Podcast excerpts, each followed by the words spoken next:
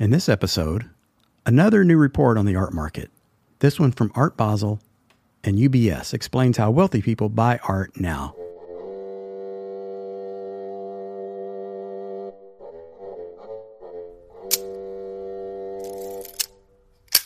Hey everybody, Keith Dotson here. Welcome back to another episode of the Fine Art Photography Podcast. Right now, the art world with a capital A, the A-lister art world, is trying to understand how the art business will look as we move into the post-pandemic future. A few weeks ago, I talked about how big art galleries sold art during the pandemic. The goal of that episode was to see if there was anything useful that we independent photographers and artists could learn from the report. One thing we learned in that episode is that special events like online viewing rooms or O V Rs were a successful strategy for art galleries in twenty twenty. Now we have another brand new report to look at. This one, called the Art Market twenty twenty-one, has just been released and it focuses on the state of the art market now. This report was written by Doctor Claire McAndrew, an economist who specializes in the economics of the art market, based on a survey commissioned by Art Basel, the global art fair company, and U B S, the wealth advising company that helps people called high net worth individuals manage their abundant and growing incomes. This report is very fresh, published just this month, March twenty twenty-one, based on the survey which was conducted in December of twenty twenty. The Art Market twenty twenty-one report compares the state of the art market before, during, and what it's expected to be after the pandemic, with sections on dealer sales, auction sales, art fairs and exhibitions, online sales, and global wealth and art buyers. First, let me say, if you're interested in digging into this report, I'll include links in the description to the full, super detailed report and also to the summary report that just covers the highlights. And kudos to the owners of this information for making it fully accessible for no charge. First, let's understand the details of the survey. two thousand five hundred sixty-nine high net worth individuals were surveyed. These are people with at least a million dollars in investable assets who had spent ten thousand dollars or more on art and or antiques in both twenty nineteen and in twenty twenty. So wealthy individuals who actually buy art. The global sample was split across ten markets: the U K, the U S, mainland China, Singapore, Taiwan, Hong Kong, France, Italy, Germany, and Mexico. According to the report, the U S commands forty-two percent of the art market, with China and the U K tied for second at twenty percent each. The overall theme of the report is that, of course, art sales were down in twenty twenty, but many art galleries managed to remain profitable or nearly profitable because they were able to cut expenses, especially the cost of traveling to major global art fairs like Art Basel. Out of necessity, art galleries pivoted to more emphasis in online art sales, so their I T costs went up.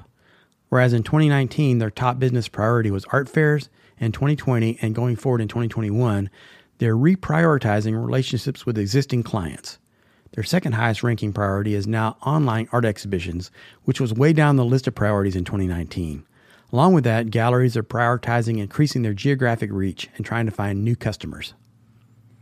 In spite of the pandemic, wealthy people still had a high level of interest in art and still bought art.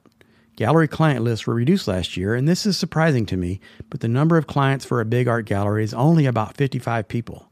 fifty-five people with very deep pockets. The report confirms the importance of online viewing rooms, stating that ninety percent of high net worth individuals surveyed attended an online viewing room, and seventy-two percent thought it was essential to show prices of art in those viewing rooms. Millennials are the biggest spenders of those surveyed, with baby boomers entering retirement age falling far lower on the list of spenders.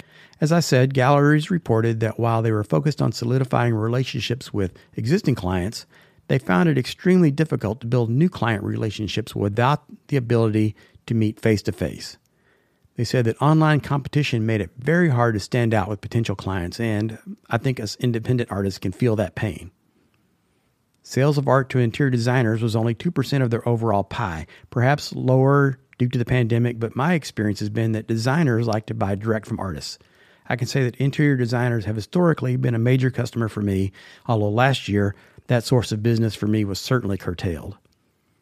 The most successful online channels for selling art to high net worth individuals in twenty twenty were online auctions, used by forty-nine percent, art gallery online viewing rooms or O V Rs, forty-seven percent, and art fair O V Rs, forty-five percent.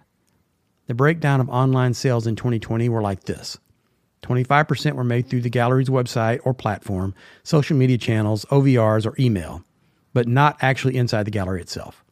nine percent were through art fair O V Rs, five percent through third-party platforms, and elsewhere in the report, they list third-party platforms as being sites like Amazon, eBay, Live Auctioneers, Etsy, one st Dibs, ArtFinder, and Go Antiques, and, and other sites like that.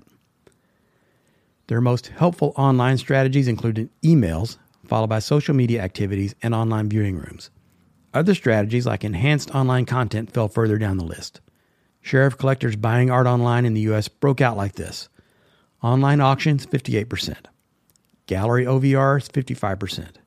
Art fair O V Rs, fifty-five percent. Third-party platforms, forty-nine percent. And here's the biggie for me. Instagram, forty-six percent.